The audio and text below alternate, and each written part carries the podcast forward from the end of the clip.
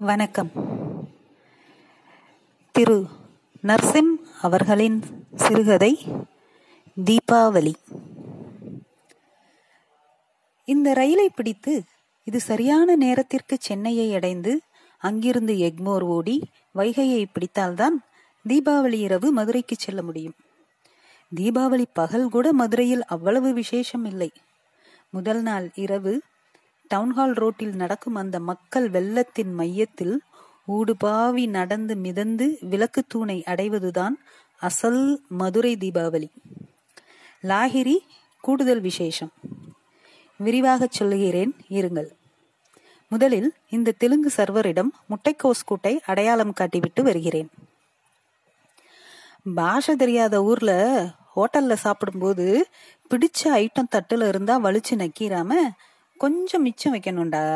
அப்பதான் அதை காட்டி இது இன்னும் வேணும்னு அவன்கிட்ட சைகையிலேயே கேட்க முடியும். என்பான் முத்து. அதன்படியே மிச்சம் வைத்திருந்த கூட்டை காட்டி மீண்டும் ஒரு முறை சாப்பிட்டு கொண்டிருக்கும் போது பயணிகள் கனிவாக கவனிக்கவும்.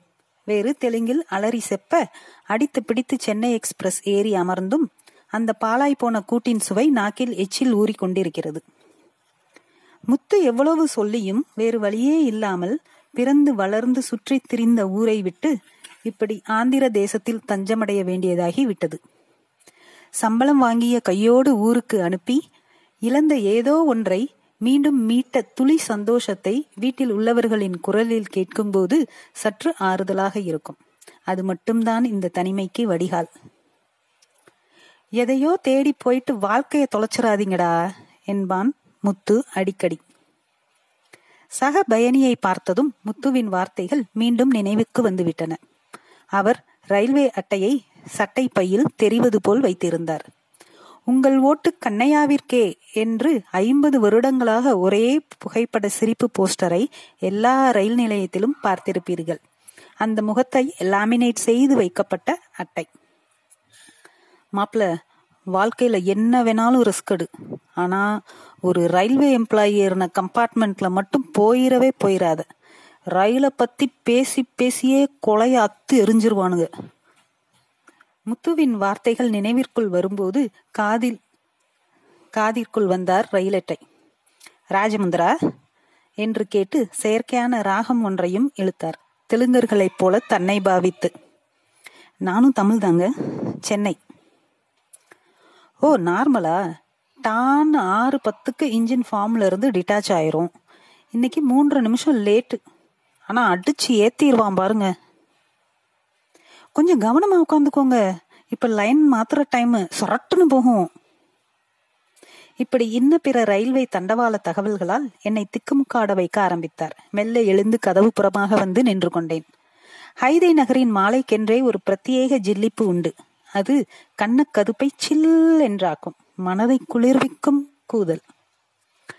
ரயில் பயணங்கள் அலாதியானவை. அதுவும் பஞ்சம் பிழைக்க எங்கோ வந்து பண்டிகைக்காக மீண்டும் ஊர் நோக்கி போகும்போது இப்படி ரயில் கதவருகே நின்று எதையோ எதிர்நோக்கி எட்டி பார்த்து குளிர்காற்றை முகற்றில் ஏந்தி கண்கள் மூடி ரசிக்கும் தருணம் அதியலாதி வகை. அப்படி இந்த குளிர்காற்றை முகத்தில் வாங்கி வானோக்கி கண்கள் மூடி அனுபவித்துக் கொண்டிருக்கும் போது புலேரென முத்துவின் வார்த்தைகள் முகத்தில் அரைந்தன. கொஞ்சோண்ட கஞ்சினாலும் உள்ளூருக்குள்ள உட்காந்து குடிக்கிற மாதிரி வருமா மாப்ள நல்ல மாடு உள்ளூர்ல வில போயிருண்டா முத்து வாழ்க்கையை ஓரண்டா ரெண்டு ஈரண்டா நாலு என்பது போன்ற வாய்ப்பாட்டின் கச்சித ஒழுங்கில் எதிர்கொள்ள நினைப்பவன். எல்லா நிகழ்விற்கும் ஒரு வசனம் ஒரு எகத்தாளம் வந்து விழும். அதை லேசில் மறுத்துவிட முடியாதபடி உண்மைத்தன்மை இருக்கும். எவன் சொன்னான் இதுவரைக்கும் ராமராஜன் ஹீரோவா மட்டும்தான் நடிச்சிருக்காரு தெரியும்ல? என்பான். எவன் சொன்னான் என்பதில் ஆணித்தரம் தெரிக்கும். படம் பேர் சொல்லி விளையாடும் அந்தாதி விளையாட்டில் கடைசி எழுத்தை சொல்பவன் தோற்பவன் என்பதால் அன்பே வா படத்தை நினைத்துக்கொண்டு அவனை வாவில் மாற்றிவிட மாட்டிவிட முயற்சி செய்தால் ஓ என்பான். மற்றவர்கள் திகைத்து அமர்ந்திருந்தால் சிரித்துக்கொண்டே அன்பே ஓடிவான்னு ஒரு படம் வந்துச்சுடி இளையராஜா மியூசிக்ல கனவோடு எங்கும் பூங்கொடி கண்ணால் பார்த்தால் தாங்காதடின்னு ஒரு செம்ம பாட்டு இருக்கு தெரியுமா? என்பான் யமகாதகன் எதையும் வாழ்வின் என் நிகழ்வையும் ரசித்து வாழ வேண்டும் என்பான். சரியாக சொல்வதானால் துய்த்துணர வேண்டும் என்பான். இதோ இந்த ரயில் ஏதேனும் ஆற்று பாலத்தை கடந்தால் உடனே ஓடி போய் கதவில் நின்று தடக் தடக் என அதிவேகமாய் அதிரும் சப்தம் உணர்ந்து கொண்டே கீழே சர்வ ஜாக்கிரதையாக எட்டி பார்த்தால் கிர்ரடித்து பறக்கும் மனது என்பான். பார்த்து கொண்டிருக்கிறேன். கிர்ரடிக்கிறது மனது. என்ன முத்து தீபாவளிக்கு என்ன சங்கதி? இதை ஒரு கேள்வியாக கொண்டால் முத்துவின் தீபாவளி என்பது? தீபாவளிக்கு நான்கு நாட்களுக்கு முன் சிவகாசிக்கு வண்டியை விடுவான். கூடவே சுற்றும் எவரையும் சேர்த்து கொள்ள மாட்டான். குறைந்த விலையில் பத்து பதினைந்து பண்டில் லட்சுமி வெடிகளை பிரதானமாக வாங்கிக் கொள்வான். அண்ணாச்சி ஜப்பான் ஐட்டம் எதுவும் புதுசு? பத்து நிமிஷம் நின்று விளையாடுற மாதிரி ஒன்னே ஒன்று என அதையும் மிக குறைந்த விலையில் வாங்கிக் கொள்வான். மொட்டை மாடியில் லட்சுமி வெடி பண்டில்களை காய வைத்து எடுத்து வைப்பான் தீபாவளி வரை. அந்த நின்னு விளையாடும் ஜப்பான் ஐட்டத்தை அவன் கூட மீண்டும் எடுத்து பார்க்க மாட்டான். உள்ளே ஏதானும் லூசாகிவிட்டால் மேலேறி பூத்துகள்களை சிதறடிப்பதில் சிக்கல் வந்துவிடும் என்பதால். அதுல பாரு மாப்பிள்ள இந்த லட்சுமி வெடி இருக்கு பாரு. இதுலதான் நிறைய பேப்பரை சுத்தி சுத்தி செய்வாங்க. ஒரு வெடி விட்டோம்னா வீட்டு முன்னாடி அம்புட்டு பேப்பரா இருக்கும். ஒரு பண்டில் விட்டோம்னா மறுநாள் பார்க்கும்போது லட்ச ரூபாய்க்கு வெடி விட்ட எஃபெக்ட் இருக்கும். அவன் அவன் வாயை பொழப்பானுங்க. என கண்ணடிப்பான். போலவே தீபாவளிக்கு முதல் நாள் தங்கரீகல் தேட்டர் வாசலில் சுட சுட கிடைக்கும் அல்வாவை வாங்கி அந்த இலையின் சுவையோடு சரையலென உள்ளிழுத்து தூக்கி போட்டுவிட்டு போமா என நடக்க ஆரம்பித்தான் என்றால் தீபாவளி ஆரம்பித்து விட்டது என்று அர்த்தம். மதுரையை சுற்றி இருக்கும் அத்தனை கிராமங்களுக்கும் அன்றுதான் தீபாவளி பர்ச்சேஸ் எப்பாடுபட்டாவது நாலு ரூபாய் அதிகம் கொண்டு வந்து தம் குழந்தைகளுக்கு துணிமணிகள் வாங்கிவிட வேண்டும் என்று அவர்களுக்கு டவுன்ஹால் ரோடு என்ற இடம். தீபாவளிக்கு முந்தின இரவில் வெறும் டவுன்ஹால் தான். ரோடு தட்டுப்படாது. ஜனத்திரள். விதவிதமான ஜனத்திரள். இருள் கவிய தொடங்கியதும் முது முதுவென எங்கிருந்துதான் அம்முவார்களோ அப்படி ஒரு கூட்டம் கூடும். ரோட்டின் இரண்டு பக்கமும் சகலமும் போட்டு கூவி கூவி விற்று கொண்டிருப்பார்கள்.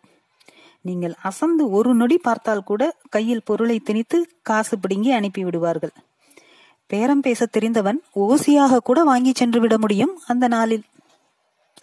அந்த நஷ்டத்தை பின்னால் வரும் இளிச்சவாயன் தலையில் கட்டுவான் வியாபாரி. முத்துவின் தலைமையில் நடை துவங்கும். டெலே எவனும் எதையும் வாங்கிடாதீங்கடா சும்மா லாத்தலா அப்படியே ரெண்டு பக்கமும் ஜெகஜோதியா தெரியறத மட்டும் பார்த்துக்கிட்டே வாங்க. பிசி கிட்ட சிக்கிறாதீங்கடா நெழுவெடுத்துருவான். என்ற சமிஞ்சைகள் இத்தியாதிகள் என முத்து முன்னேறுவது கிட்டத்தட்ட சிவாஜியின் வீரபாகு நடைக்கு ஈடான காட்சி. இந்திர விழா விழா கோலம் கோலம் கான் படலம் என்பதெல்லாம் இலக்கிய இதிகாச வார்த்தைகள். அதை நேரில் காண வேண்டுமெனில் நீங்கள் செய்ய வேண்டியது பஸ் ஏறி மதுரைக்கு வந்துவிட வேண்டும். தீபாவளிக்கு முந்தைய மதுரை இரவு என்பது விழா கோலம் பூண்டிருக்கும் மன்னர் காலத்து வீதியை அப்படியே பிரதிபலிக்கக்கூடும்.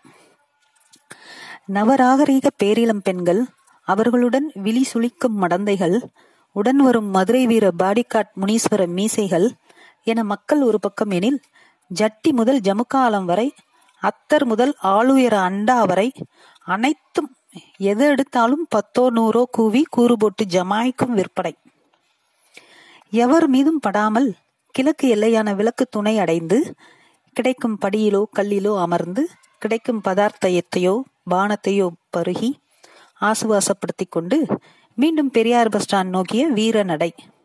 மணி இரவு இரண்டை நெருங்கி இருக்கும் அப்போது.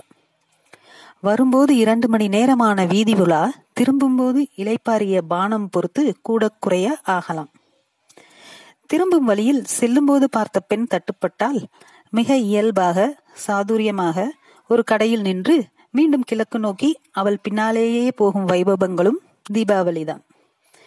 அப்படி ஒரு ஆண்டு தீபாவளியில் பின்னாலேயே போன கேஜி மணிகண்டனுக்கு டி எஸ் கமலா என்ற மனைவி கிடைத்தாள். ஆம் அவர்கள் பேசுவதை வைத்து அவளும் சௌராஷ்டிரா என கண்டுகொண்டு எங்களை கலட்டிவிட்டு மணிகண்டனும் அவர்களோடு ஐக்கியமாகி சலசலவென சௌராஷ்டிரம் பேசி ஜோதியில் கலந்து விட்டான். இதுபோல் பல காதல்களை முகிழ்வித்து நெகிழ்விக்க வல்லது தீபாவளி மதுரை இரவு. ஆய்ந்து ஓய்ந்து கால்கள் வலிக்க நான்கு வாசல்களையும் மாசி வீதிகளையும் சுற்றி முடிக்கும்போது காலை நான்கு மணி ஆகியிருக்கும் கூட்டம் விலகத் துவங்கும். டேய் டக்குன்னு தீப்பெட்டியை ரெடியா எடுத்து வைங்கடா என்பான் முத்து. அப்படி கத்துகிறான் எனில் எவனோ ஒரு மார்வாடி சேட்டு பையன் தௌசன்வாலாவை ரோட்டில் உருட்டி கொண்டிருக்கிறான் என்று அர்த்தம். அந்த சேட்டு ஒரு பக்கம் உருட்ட உருட்ட இவன் இந்த பக்கமாக இந்த வாங்கிக்க தீபாவளிய என திரியை பீக்காமல் வைத்துவிட்டு ஓடுவான். பாவண்டா சேட்டு என்றால் நம்ம பயலுக வட்டி காசத்தானடா அவன் ரோட்டில் உருட்டுறான். அதான் எனும் அவனுக்கான நியாயத்தோடு பொல பொலவென விடியும். ஊரே தீபாவளி கொண்டாடும் போது முத்து தூங்க போய்விடுவான் தீபாவளி அன்னைக்கு லேட்டா எந்திக்கிறவன் தான் மாப்பிள்ள ஹீரோ. அதிகாலை எழுந்து எண்ணெய் தேய்த்து குளித்து வெடித்து விட்டு விடியும் முன்னர் சோர்ந்து போனவர்களை பார்த்து ஃப்ரெஷ்ஷாக லட்சுமி வெடிகளை கையில் பிடித்து தூக்கி எரிந்து கொண்டே அவன் சொல்ல சொல்ல அவர்களுக்கு கடுப்பாக இருக்கும். அப்படி ஒரு முறை முத்து எரிந்த லட்சுமி வெடி பாகியலட்சுமியின் காலடியில் விழ அவன் ஓடி போய் திரியை மிதித்து காதை பொத்தி கண்களை இறுக மூடி பயந்து நின்று கொண்டிருந்தவள் முன் நின்றான். அவள் கண்களை திறக்கும் வரை அவள் திறக்கும்போது காதலும் தன் கண்களை திறந்திருந்தது. இந்த ஊரை விட்டு என்னோட பாக்கியலட்சுமியை விட்டுட்டு தீபாவளி ராத்திரி மதுரையை விட்டு எந்த லூசு பயலாச்சும் வெளியூர் போவானா மாப்ள? சொல்லு. மதுரையை சுத்தின கழுத கூட வெளியூர் போகாதுரா என்ன கஷ்டம் வந்தாலும் இந்த ஊரை மட்டும் விட்டு போயிடக்கூடாதுரா மாப்ள. இந்த இன்பத்தை இப்பிறவியின் உயிர் இருக்கும் வரை அனுபவிக்க வேண்டும் என்பான் முத்து. உலகின் எந்த மூளைக்கு போய் எவ்வளவு சம்பாதித்தாலும் இந்த தீபாவளி இரவில் மதுரையில் இல்லாமல் போகும் வாழ்க்கை இல்லாமலே போகட்டும் என்பான் அடிக்கடி. ஒரு வழியாக வண்டி சென்னை சென்ட்ரலை அடைந்திருந்தது. சக ரயில்வே ரிட்டையர்ட் பயணி முகத்தில் பவுடர் அப்பி கதவு பக்கம் நின்று காடை பார்த்து புன்னகை செய்ய ஆயத்தமாக நின்றிருந்தார். சென்னையின் ஒட்டுமொத்த பிரம்மாண்டமும் அந்த சென்ட்ரல் ஸ்டேஷன் தானோ? ராட்சச இரும்பு தூண்கள் அச்சுறுத்துவது என்னை மட்டும்தானா? மனதில் பயம் கவ்வும் உணர்வும் கசகசப்பும் ஒவ்வொரு முறையும் சென்ட்ரல் ஸ்டேஷன் கொடுத்துவிடும். அடித்து பிடித்து எக்மோரை அடைந்தாலும் தாமதம். வைகை மெல்ல நகர்ந்து தடதடக்க துவங்கி இருந்தது தலையில் கை வைத்து கூட்டம் பிதுங்கி வழியும் ரயிலை பார்த்து கொண்டே இருந்துவிட்டு பரபரவென பறந்து கோயம்பேட்டை அடைந்தால் அம்மாடியோ உலகமே ஒரு ஊருக்குள் நின்று கொண்டிருப்பது போல் இருக்கிறது கூட்டம். முட்டா பயல்களா எங்க வேணா போய் வாழுங்கடா ஆனா சொந்த ஊர்ல சாகணும்டா என்பான் முத்து. ஒரு வழியாக கால் கட்டை விரல் மட்டும் வைக்க இடம் கிடைத்த ஒரு பேருந்தில் மதுரையை அடையும் போது அதிகாலை ஐந்து மணி. ஒரு சேட்டு ஆயிரம் வாழா சரத்தை உருட்டி கொண்டிருந்தான். சிறு புன்னகையோடு அதை பார்த்து கொண்டே ஆட்டோவில் ஏறி வீட்டை அடைந்தேன். தெருவில் முன்பு இருந்தது போல் அவ்வளவு ஆரவாரம் இல்லை. சர்க்கரை நோயாளியின் நடையைப் போல விடிந்து கொண்டிருந்தது. எதிர் வீட்டு பாகியலட்சுமி தன் கணவனோடு தலை தீபாவளிக்கு வந்திருக்கிறாள் என்பதை உணர முடிந்தது. வீட்டிற்குள் நுழைந்தேன். வா முத்து என்றார். அப்பா. நன்றி.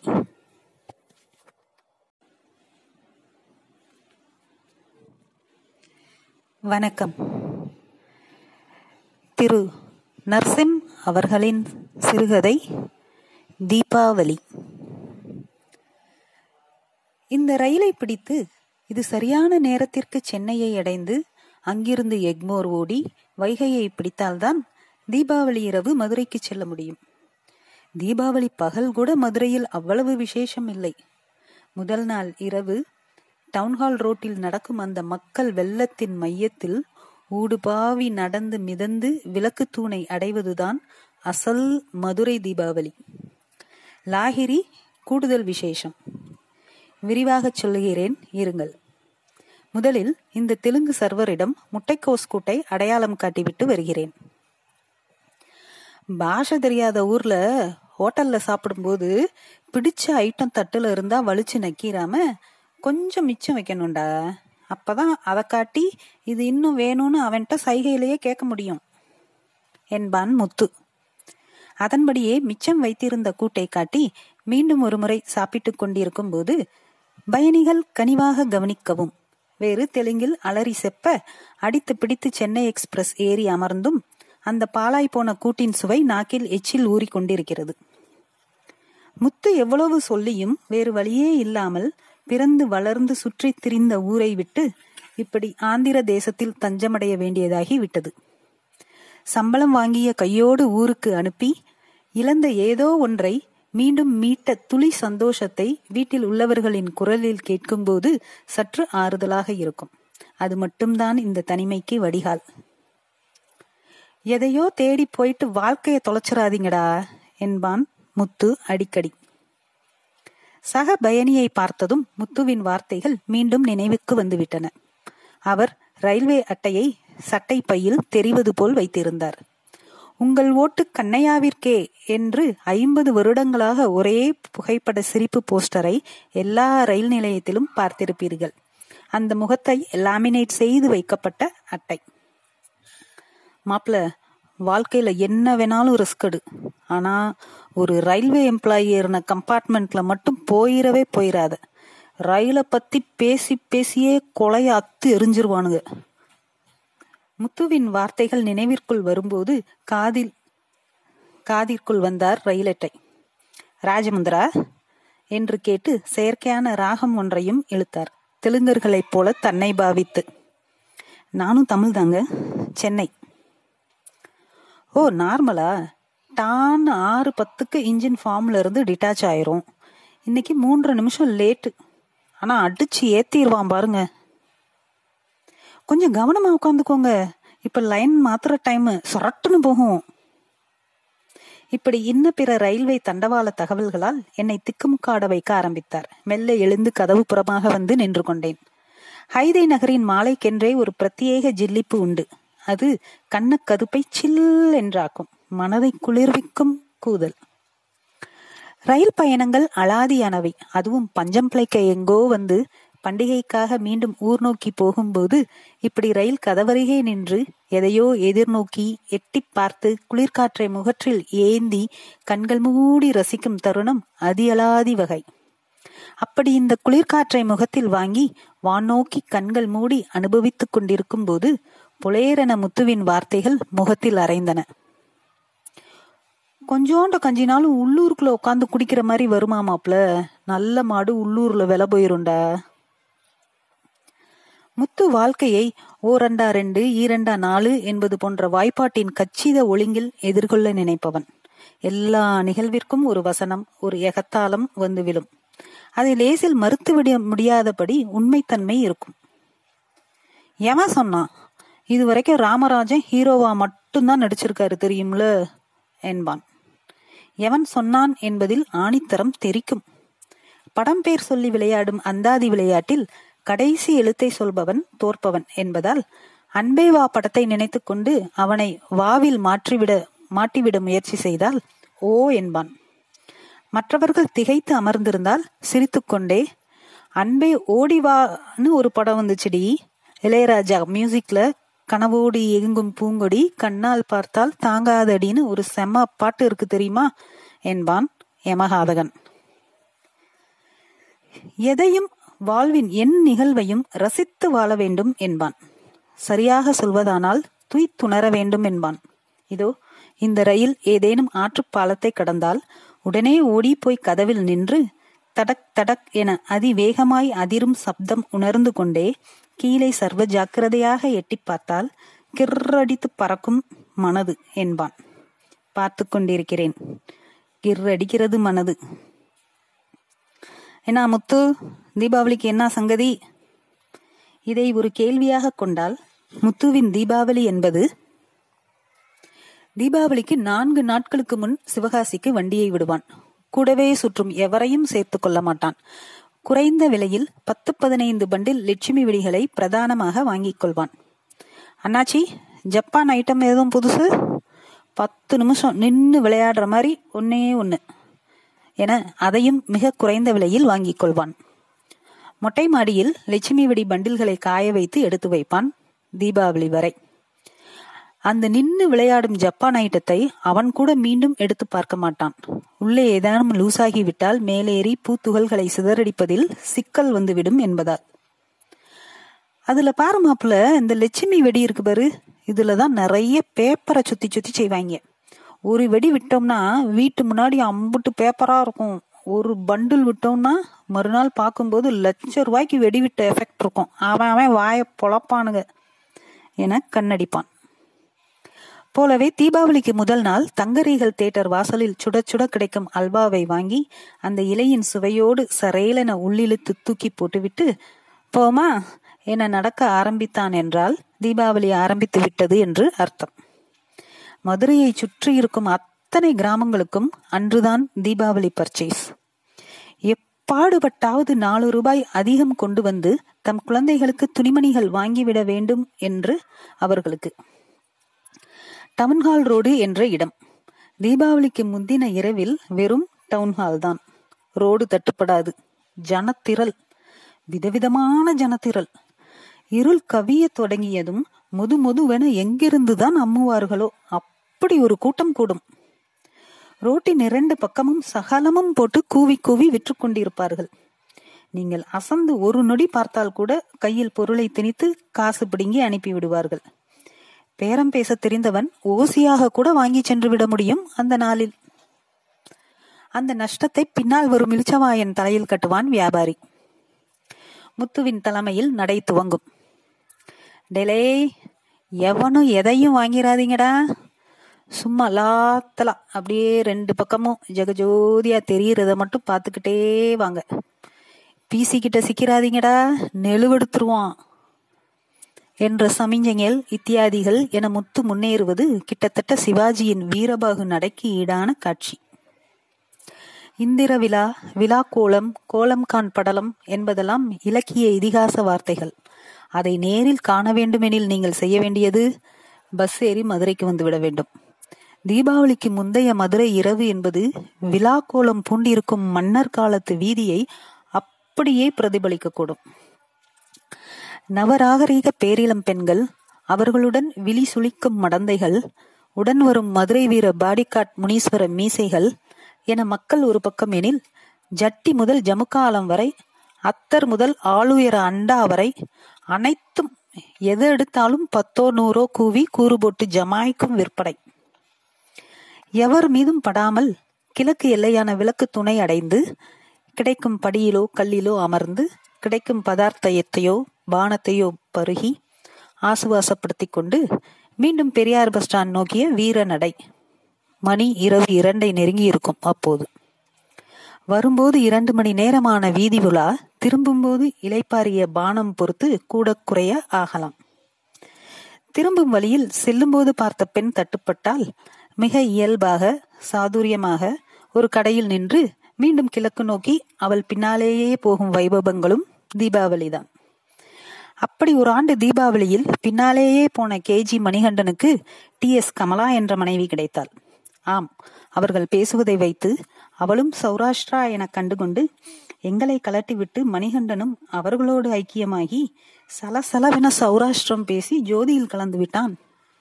இதுபோல் பல காதல்களை முகிழ்வித்து நெகிழ்விக்க வல்லது தீபாவளி மதுரை இரவு.